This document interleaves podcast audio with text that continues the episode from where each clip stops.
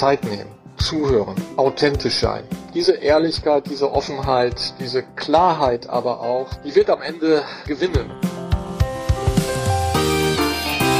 Verbandelt. Der IGZ-Podcast zur Zeitarbeit. Zeit für eine neue Episode. Diesmal geht es um das Thema Führung und welchen Anteil der Chef daran hat, dass Mitarbeiter im Unternehmen bleiben oder auch gehen. Und das bespreche ich mit jemandem, der Führung täglich, ja, und das seit mehr als 30 Jahren quasi lebt. Hallo, Ralf Steuer. Hallo. Grüße Sie, grüße alle, die zuhören und zuschauen. Sie sind der Geschäftsführer der Deutschen Gesellschaft für Personalführung seit knapp zwei Jahren. Davor waren Sie so 20 Jahre lang bei der Lufthansa in leitender Funktion als Personaler tätig, zuletzt als Senior Director HR. Da bringen Sie ja viel an Erfahrung in Sachen Führung mit und sind quasi am Puls der Zeit. Ich habe ja in Sachen Führung und Chefsein einen Lieblingsspruch. Okay, habe ich geklaut von Johann Wolfgang von Goethe. Behandle die Menschen so, als wären sie, was sie sein sollten, und du hilfst ihnen zu werden, was sie sein können. Haben Sie auch einen Leitspruch in Sachen Führung? Den hätte ich dann auch, wenn ich mir so einen zurechtlegen würde, weil er so zeitgemäß ist und, äh, glaube ich, sehr besonders widerspiegelt, äh, was sich in den letzten Jahren in Führung in Unternehmen verändert hat. Ich würde sogar von einer Zeitenwende sprechen, aber darauf werden wir ja noch im Einzelnen kommen. Ich habe keinen eigenen, aber den würde ich mir auch zu eigen machen. Sie dürfen aber auch einen kreieren. Also Sie müssen ja keinen klauen, so wie ich. Darüber denke ich nochmal nach.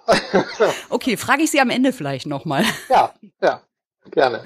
Ja, Mitarbeiter zu finden ist eine Herausforderung, Mitarbeiter im Unternehmen zu halten. Manchmal vielleicht noch die größere Herausforderung auch. Da müssen sich Unternehmen heute viel mehr recken und strecken als früher, um ihre Mitarbeiter zu halten. Klar, wir haben mittlerweile einen Arbeitnehmer und nicht mehr einen Arbeitgebermarkt.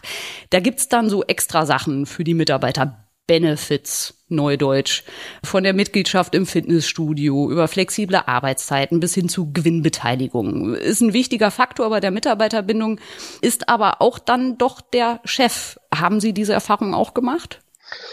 Eindeutig ja. Und äh, ich würde, wenn, wenn Sie erlauben, einfach vielleicht noch mal ein bisschen auch was zu dem sagen, was ich gerade angedeutet habe, dass wir so eine Art Zeitenwende erlebt haben, nämlich die Corona-Pandemie, die ganz viel ausgelöst hat, was möglicherweise latent auch schon vorhanden war. Aber Fakt ist einfach, dass sich das Arbeitsumfeld mit Blick auf ähm, Gesundheit und Zufriedenheit äh, halt, äh, das hat einen deutlichen Einfluss genommen und da spielen Führungskräfte die ganz entscheidende Rolle. Aber vielleicht nochmal ganz grundsätzlich. Viele Arbeitnehmer fühlten sich auch aus der Zeit im Stich gelassen. Es war ja äh, ein, eine Situation, die singulär war. Lockdown, keiner durfte mehr äh, in die Büros kommen. Und äh, alle mussten sich auf eine völlig neue Situation äh, einlassen. Viele Arbeitnehmende, und das nehmen wir auch heute noch im Nachklang wahr, haben die Zeit genutzt, um nochmal auch umzudenken, die Lebensziele zu verändern. Das heißt auch die äh, Situation, dass äh, Burnout-Quoten deutlich zugenommen haben, wenn man es vergleicht mal über die letzten Jahre. Wir liegen mittlerweile bei deutlich über 30 Prozent äh, im Schnitt und 60 Prozent der Mitarbeitenden, wenn man den Statistiken Glauben schenken darf, würden sogar ihre psychischen Probleme, die sie haben, mit Vorgesetzten teilen. Das ist eine Situation, die wir davor nicht hatten. Zeigt nochmal, wo auch der Druck entsteht für Führungskräfte. Und äh, Führungskräfte mussten sich ja zwangsweise auf vollkommen neue Arbeitsmodelle einrichten. Und auch das war für alle Beteiligten natürlich eine vollkommen neue Situation. Und ist das denn deshalb, was, wo Sie sagen, das ja. ist schon erfolgt, das hat schon geklappt oder sind wir da noch mittendrin, dass sich die Führungskräfte gerade noch umstellen müssen? Also ich glaube, das hat schon geklappt. Es war ja eine Zwangssituation. Ähm, allerdings ist der Bedarf, das nehmen wir auch als Verband wahr, äh, zu erfahren, wie machen es denn andere? Sind wir da auf dem richtigen Weg? Habe ich die richtigen Ansätze? Wie finde ich mich als Führungskraft da wieder?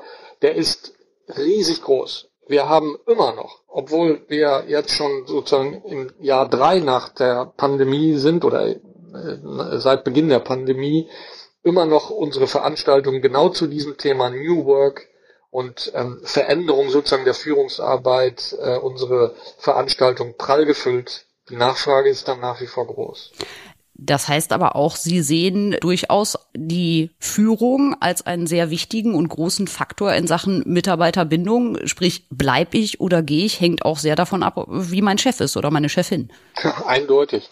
Auch nicht jetzt durch die Pandemie ausgelöst oder durch die aktuelle Situation schon immer war ich der Überzeugung, dass nicht aufgeschriebene, in Büttenpapier gehauene Führungsphilosophien und Grundsätze maßgeblich sind, sondern Unternehmen und Führungskräfte werden daran gemessen, wie sie handeln.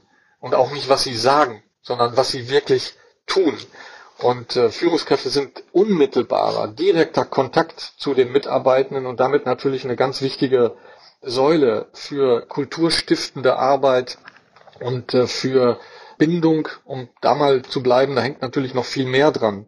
Und ich bin zutiefst überzeugt, materielle Bedingungen sind nicht das alleinige Merkmal, sondern Führung ist ein entscheidender Hebel für die Frage Krankheitsquoten, Zufriedenheit, Fluktuation, also ein Teil, ich gehe so weit, des Gesundheitsmanagements in einer Organisation da lastet ja ganz schön viel Verantwortung auch auf den Schultern der Führungskräfte. Ist das denn so aus Ihrer Sicht und Ihrer Erfahrung? Sie haben, ich glaube, 40.000 äh, Personaler bei Ihnen in der Gesellschaft quasi vereinigt. Die Rückmeldungen, die Sie bekommen, ist es denn so, dass die Unternehmen ihren Führungskräften denn auch das richtige Handwerkszeug mit an die Hand geben? Äh, das glaube ich schon. Ich bin aber auch der Überzeugung, Führungskräfte müssen es auch, äh, auch ein, einfordern. Ähm, also wenn Sie jetzt von Werkzeugen sprechen, natürlich müssen HR-Bereiche beratend zur Seite stehen. Das ist ein bisschen auch unsere Rolle, die wir haben, auch aufzuzeigen, was können das denn für Instrumente sein, was sind da so auch die, die erprobten äh, Erfahrungen, was hat sich bewährt, was hat sich nicht bewährt. Also natürlich Führungsleitlinien hilft immer so ein bisschen auch einen Kompass zu haben, ähm, äh, alle Regelungen, die man braucht, auch kollektivrechtlich mit äh, Sozialpartnern zum mobilen Arbeiten, ganz wichtiges Themenfeld geworden. Gesprächsleitfäden für strukturierte Mitarbeitergespräche auch in anderer Form als jetzt, wie wir jetzt zum Beispiel ja virtuell miteinander umgehen. Jobmodelle, Peer Groups organisieren, dass auch Führungskräfte sich austauschen und natürlich Schulungen für Führungskräfte im Umgang auch mit diesen neuen Medien und im Umgang mit der neuen Form der Zusammenarbeit. Es ist einfach auch viel Wandel drin. Ich habe ein bisschen recherchiert, auch wenn die Zahl jetzt erhoben wurde vor der Corona-Pandemie, ist ein Gallup-Report und demzufolge sind Chefs und Chefinnen ziemlich häufig der Grund, warum Mitarbeiter kündigen. Jeder zweite hat da zugegeben, einen Job bereits verlassen zu haben, weil man Probleme mit dem Chef oder der Chefin hatte. Und tatsächlich sollen 70 Prozent der Faktoren, die zu einer beruflichen Unzufriedenheit beitragen, direkt mit dem Vorgesetzten zusammenhängen. Das ist das Fazit dieses Berichts. Überrascht Sie das? Nein, überhaupt nicht. Führungskräfte sind der Schlüssel für die Attrahierung eines Unternehmens. Auch da wieder erster Kontakt mit HR, aber natürlich als Hiring Manager sind Führungskräfte mit an Bord und dann eben wenn jemand in der Organisation ist, sind sie die, die unmittelbaren Kontaktpersonen. Deshalb wundert mich das gar nicht, und äh, wie authentisch Führungskräfte sind, wie ehrlich, wie empathisch, wie sie auch, sagen wir mal, ihren eigenen Führungsstil leben, wie reflektiert sie sind, auch dazu. Das ist sehr entscheidend, zunehmend entscheidend, auch mit Blick auf die neue Generation Z und Y, die erwarten auch äh, eine ganz andere Form von Feedback, offenes Feedback, die erwarten aber auch umgekehrt, ich darf meiner Chefin und meinem Chef auch mal sagen, äh, was ich hier verändern würde. Und das gehört dann eben auch dazu. Aber was, glaube ich, ganz entscheidend ist, und das ist für mich die höchste Form der Wertschätzung, bei allem Stress Zeit nehmen. Sich Zeit nehmen für echte Führung. Und das kommt leider zu kurz. Das hören wir auch immer wieder von unseren Unternehmen.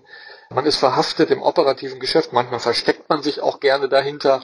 Aber Zeit nehmen, das glaube ich, ist ein ganz wichtiges Losungswort. Hm, Führung macht man oft so nebenbei noch so on top, ja. ne? Ja, genau. Und das funktioniert nicht. Nicht mehr im Umgang mit der jetzigen Generation. Und schon gar nicht mit Blick auch auf die demografischen Entwicklungen und all den Schwierigkeiten, die es äh, in jedem Unternehmen, in jeder Branche gibt. Kommen wir auch gleich nochmal drauf zu sprechen, auf die jüngeren Generationen und was die so auch von ihren Chefs erwarten. Ich habe mit einigen Chefs und Chefinnen in der Personaldienstleistung gesprochen und sie gefragt, wie wichtig ihnen denn die Chemie ist, wie wichtig Führung für die Mitarbeiter ist und für die Mitarbeiterbindung vor allem ist. Die wenigsten sind ja als Chef geboren. Als Chef geboren? Nee, nee. Ich habe mir aber auch echt die Hörner abstoßen müssen. Und natürlich bin ich ein ganz anderer Chef jetzt, als ich da vor zehn Jahren war oder vor 20 Jahren war. Das ist natürlich auch die persönliche Entwicklung, die persönliche Reife. Aber es ist natürlich auch die Zeit, ähm, dass du nicht mehr hierarchisch führen kannst, sondern wirklich eine ganz flache Hierarchie hast, einfach auf Augenhöhe mit denen kommunizierst. Und das, was mir immer wichtig ist, bei mir sollen die Mitarbeiter entscheiden, nicht ich. Nur das, was die Mitarbeiter entscheiden, was sie wollen, das wird gut und das setze ich auch durch und nicht das, was ich von oben vorgebe. Das ist bei mir ganz egal, ob bei mir jetzt, ich sag mal ganz blöd, die Leitung auf der, auf der Karte steht oder nicht. Man muss einfach so ernst genommen werden. Egal, ob da jetzt Disponent, Auszubildender oder Chef auf der Karte steht. Unsere Mitarbeiter müssen alle im Team respektieren und auch alle wertschätzen und auch allen vertrauen. Ich denke, das ist ein sehr wichtiger Punkt. Ich beobachte das ähm, in der, äh, also wir kommen aus der Altenpflege äh, sehr viel. Da ist in sehr vielen Bereichen immer noch sehr ja, ich würde sagen, fast schon militant vorgeht. Du musst, du musst. Das Drei-Schichten-System, du musst dies, du musst das, du musst jenes. Und gerade auf so einem Markt, wo es überall einen Job gibt, lassen das Mitarbeiter nicht sich mehr machen. Und äh, wechseln dann doch eher lieber den Arbeitgeber, weil es ja auch möglich ist. Man schreibt eine Bewerbung und hat zwei Stellen. Da war jetzt ganz viel drin. Verantwortung habe ich gehört, Vertrauen habe ich gehört, Wertschätzung. Das ist ja jede Menge, was ich machen muss. Wie werde ich denn zu einem guten Chef? Also zunächst mal, ich würde das total unterstreichen, was wir da gehört haben, dass die, wie soll ich sagen, Führungsphilosophie, man technisch würde man sagen, transaktionale Führung noch vielleicht in äh, den 2000er äh, Jahren also sehr stark geprägt durch Regeln, durch Strukturen, durch klar definierte Prozesse und Ziele, gerade Ziele, das war irgendwie immer äh, ja auch so ein so ein Treiber für, für Führung. Das hat sich vollkommen gedreht aus meiner Sicht. Und wer das nicht verstanden hat, wird Probleme kriegen, wir auch gerade ja in den Antworten schon angedeutet. Da wird dann gewechselt. Also weg von transaktionaler Führung hin zu transformationaler Führung. Der Begriff klingt sehr sperrig, aber es ist nichts anderes als das Beziehungsmanagement. Nämlich äh, in der Lage zu sein, sozusagen die Beziehung zwischen Vorgesetzten und Mitarbeitenden in den Vordergrund zu rücken. Und da schließt sich der Kreis ein bisschen mit dem, was ich schon gesagt habe, Zeit nehmen, zuhören, authentisch sein.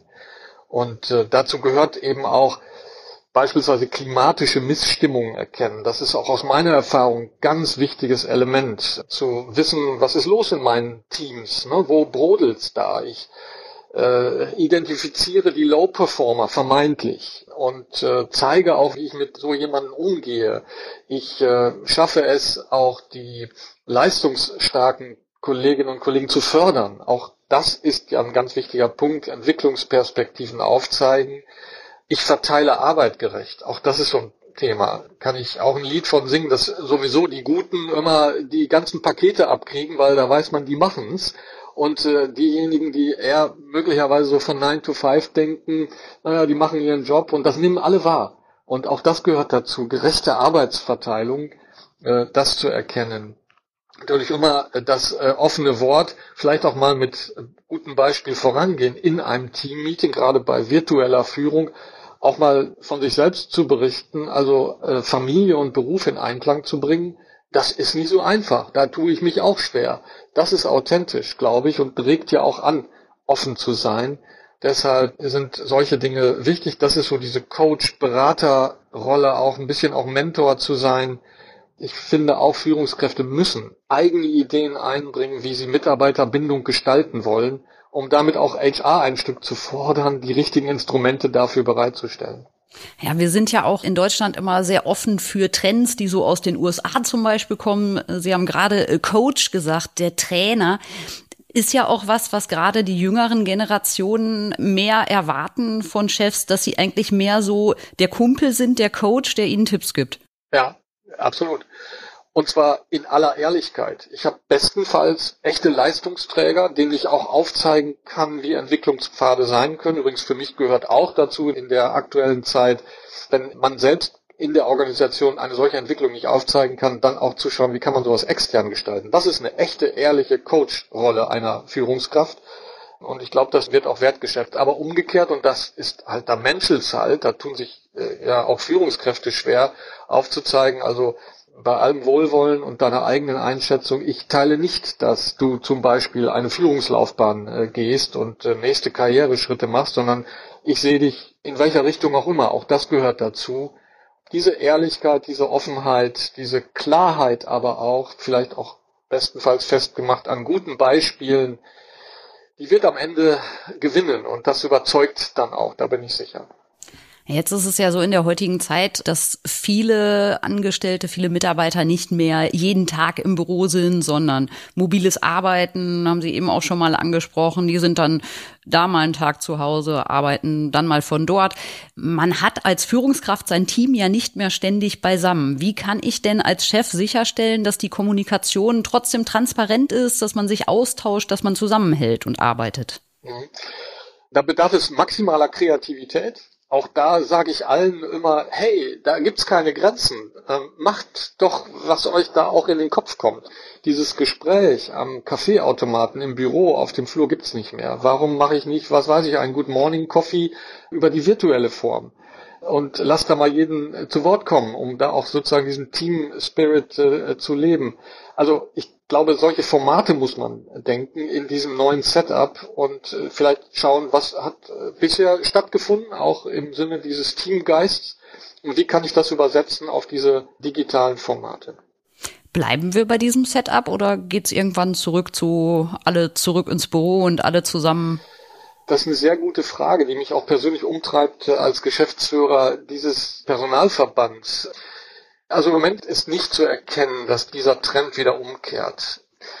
Ich glaube aber, dass sozusagen die, dass das Maximale gerade erreicht ist. Man erkennt das auch daran, dass die Unternehmen Betriebsvereinbarungen schließen, wo sie sozusagen auch deckeln. Was sind sozusagen die Quoten, die dann mit gerechter Verteilung organisiert werden? Also, weiß ich nicht, zwei oder drei Tage maximal an mobiler Arbeit außerhalb der Büroräume, aber der Rest ist dann tatsächlich auch mit einer Art ähm, verpflichtend wieder im Büro sein. Die Unsicherheit erkennt man vielleicht auch daran, dass die Facility Managements, äh, also wir bauen dann mal Büros zurück, im Moment auch noch eher zurückhaltend agieren. Also es ist noch nicht so, dass jetzt äh, alle sagen, und zwar voller Überzeugung, ja genau, diese Quote, keine Ahnung, von 50 Prozent mobil und physischer Präsenz führt dann dazu, ich brauche dann auch nur noch die Hälfte der Bürofläche. Das ist noch nicht der Fall. Also insofern, das, da ist noch eine gewisse Unsicherheit, aber die Unternehmen stellen sich im Moment darauf ein und das auch, wie soll ich sagen, formal, kollektivrechtlich mit Betriebsvereinbarungen, dass Quoten festgelegt werden in diesem Mix mobil und physischer Präsenz. In Zeiten von hohen Energiekosten kann ich mir vorstellen, dass so die ein oder andere Geschäftsführung da durchaus jetzt näher drüber nachdenkt, auch wenn ich mir die Büros, naja, vielleicht auf die Hälfte reduzieren kann und ich mache halt Desk-Sharing, äh, ne, geteilte Schreibtische, die dann halt abwechselnd tageweise benutzt werden. Ja, hätte ja schon was für sich zumindest da so fürs Portemonnaie. Stimmt, aber sag mal, dieses Open Space und äh, diese Form der Variabilität. Ich habe keinen festen Arbeitsplatz mehr, sondern habe nur noch meinen Rollcontainer, mit dem suche ich mir dann morgens und das gibt's ja schon viele Jahre und deshalb ist das kein neues Phänomen. Das ist, glaube ich, eine gute Symbiose geworden jetzt mit der Corona-bedingten äh, mobilen Form des Arbeitens. Spannender wird eher die Frage, und auch da tut man sich mit den Sozialpartnern in den Unternehmen schwer. Wie ist das denn, wenn ich dann mal sage, jetzt bin ich drei Wochen in der Karibik und äh, arbeite von dort, sollte ja kein Problem sein. Da wird man sicher nochmal genauer hinschauen müssen, auch was der Gesetzgeber dort tut. Dieses Workation, das wird auf jeden Fall in den nächsten zwei Jahren sicherlich noch eine große Rolle spielen. In Sachen mobiles Arbeiten bewegt sich die Regierung ja im Moment noch nicht so wirklich. Ne? Wie wichtig wären denn da gesetzliche Rahmenbedingungen für Mitarbeiter und Chefs? Jetzt mal von Workation weg, auch im normalen Rahmen. Sie haben ja eben auch gesagt, es gibt Vereinbarungen, die variieren dann. Manche Unternehmen bieten 30 Prozent mobiles Arbeiten an, 40, 50, je nachdem, wo man sich gerade so aufhält. In welche Richtung geht's denn und wie wichtig wären da gesetzliche Rahmenbedingungen? Ich fange mal mit dem letzten Teil Ihrer Frage an. Ich äh, glaube, es ist total richtig, äh, dass man Hubertus Heil gestoppt hat. Ich sage das mal so deutlich, einen gesetzlichen Rahmen für mobiles Arbeiten zu schaffen. Also sozusagen einen gesetzlichen Anspruch auf mobiles Arbeiten. Das halte ich persönlich für vollkommen überzogen. Es gibt auch wenige Länder in Europa, die so etwas haben. Einfach weil ich der Überzeugung bin, das lässt sich auf Betriebsebene viel besser und pragmatischer lösen, als wenn der Gesetzgeber das vorgibt. Also das schon mal dazu, und das sehen wir ja auch, dass die Betriebsvereinbarungen heute schon vielfach vorsehen, bis zu drei Wochen kann man auch innerhalb Europa oder sogar außerhalb Europas mobil arbeiten und mit all dem, was äh, sozusagen auch dann die steuer- oder sozialversicherungsrechtlichen Rahmenbedingungen bieten. Alles andere gibt es ja heute schon. Alles, was es zum Thema Arbeitsschutz zu regeln gibt.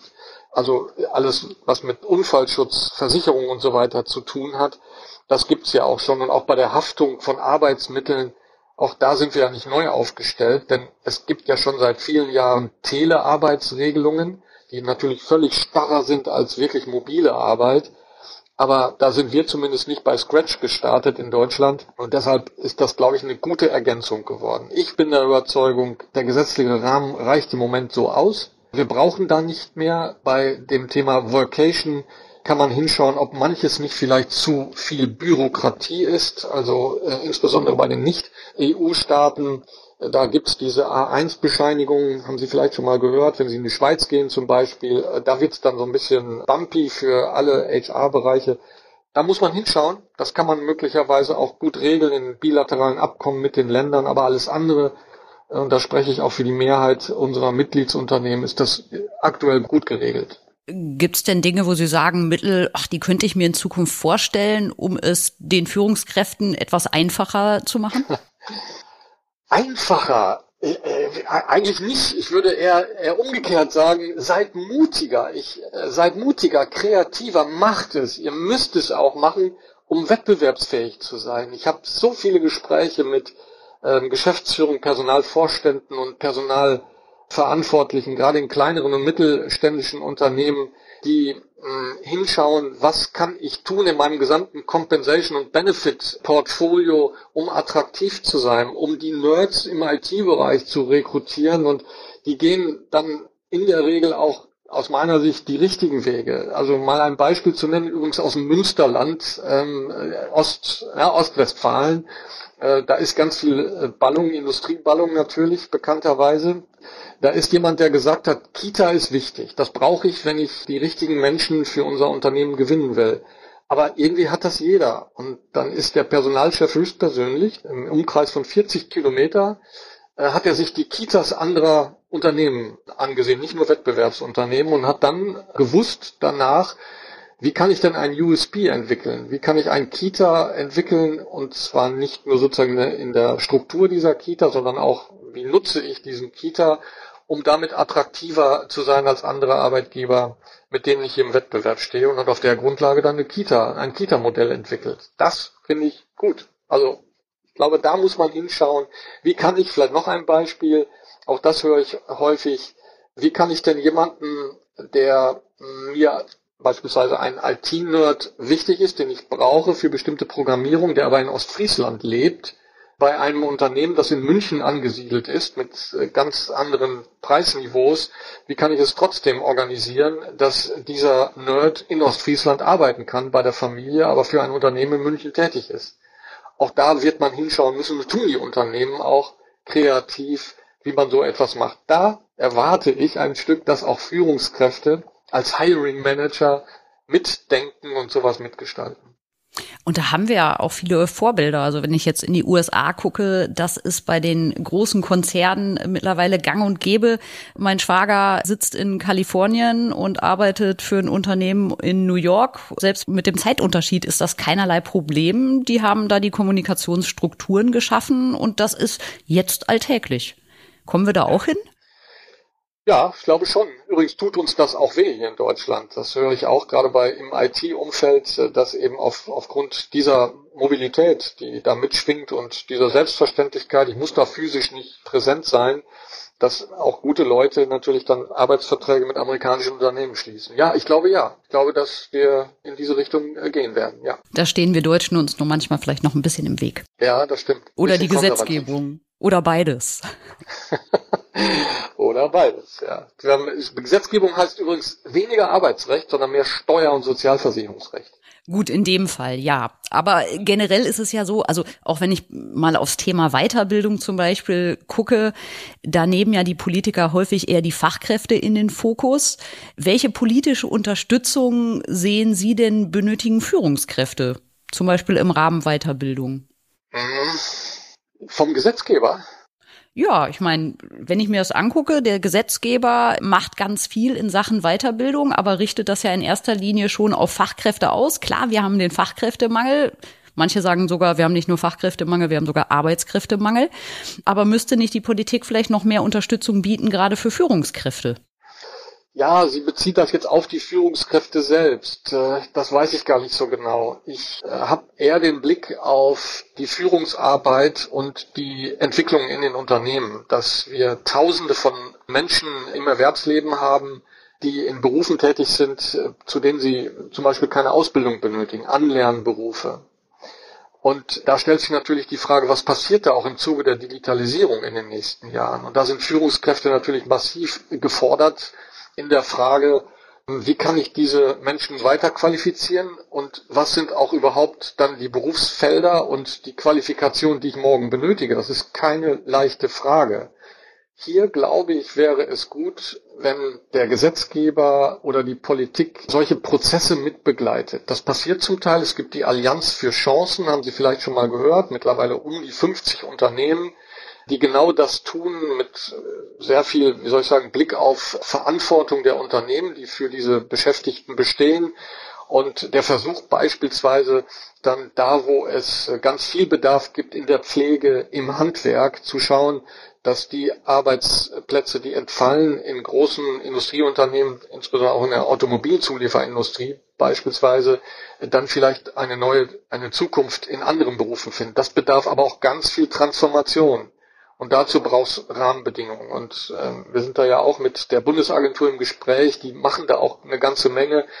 Aber da brauchen Führungskräfte Unterstützung, weil sie halt unmittelbar davon betroffen sind und eben auch natürlich wissen, in den nächsten Jahren wird sich hier meine Struktur deutlich verändern und deshalb bedarf es da etwas Schützenhilfe.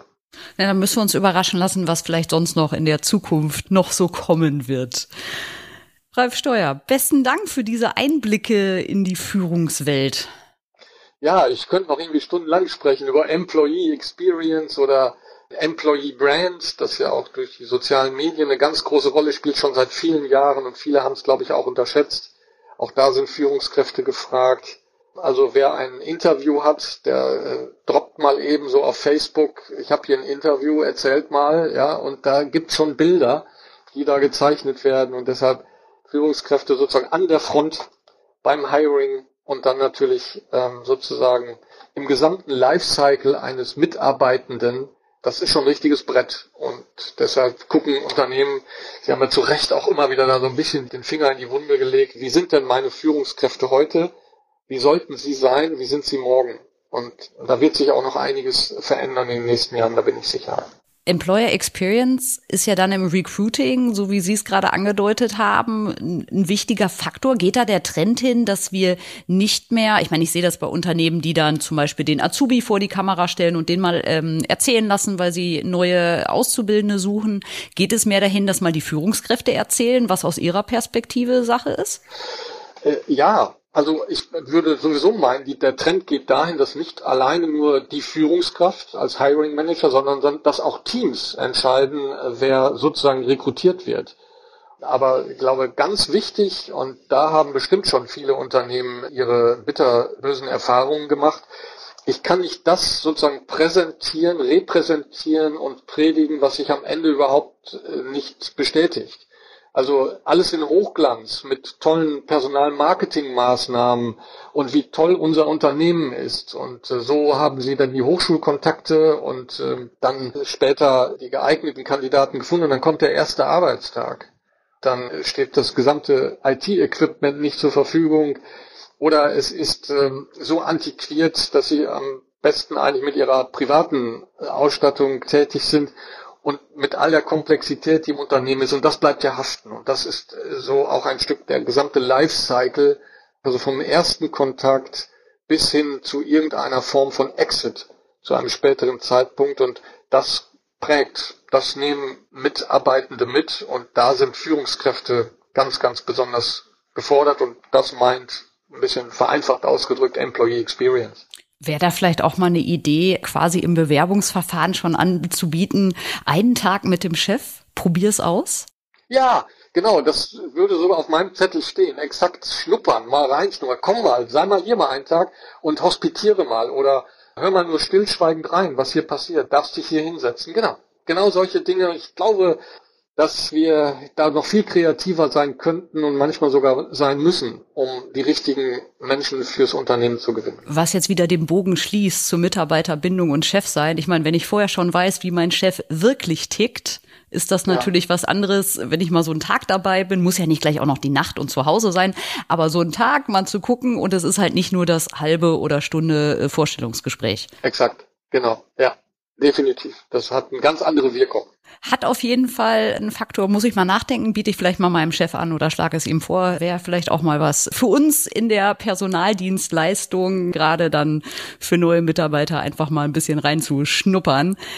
Toll, vielen Dank für die Einblicke in die Führungswelt, Ralf Steuer. Weitere Einblicke in Themen wie Generation Z, New Work oder auch wie wichtig Bildung, Weiterbildung, Fortbildung in der Personaldienstleistung ist, gibt's in den anderen Episoden unseres Podcasts.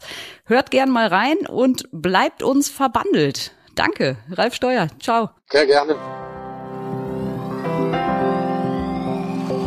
Verbandelt der IGZ-Podcast zur Zeitarbeit.